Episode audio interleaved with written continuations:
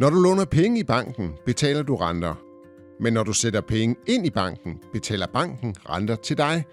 Det har været god børnelærdom i generationer.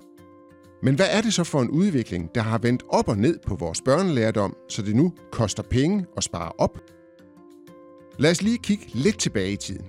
Hvis årene op til finanskrisen i 2008 var en forbrugsfest, så har årene efter finanskrisen til gengæld gjort opsparing til danskernes nationalsport.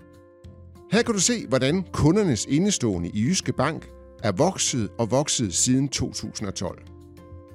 Problemet er bare, at i takt med, at kunderne har sat flere og flere penge i banken, så er renten bare faldet og faldet. Og de sidste år har renten ligefrem været negativ.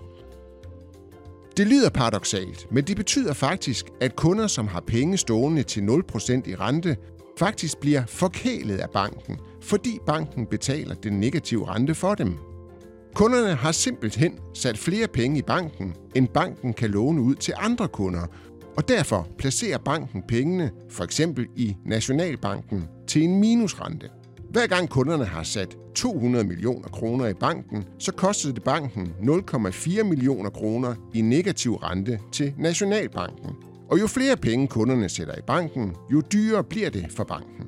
Man behøver vist ikke være professor i økonomi for at regne ud, at det er en dårlig forretning for banken. Den grundkilde til en banks indtjening, som hedder indlån, er simpelthen tørret ud. Forskellen på indlånsrenten og udlånsrenten, den såkaldte rentemarginal, er blevet mindre og mindre, og det er netop her, en bank traditionelt tjener sine penge. Derfor har Jyske Bank lagt en begrænsning på, hvor mange penge du kan have stående i banken uden at betale rente.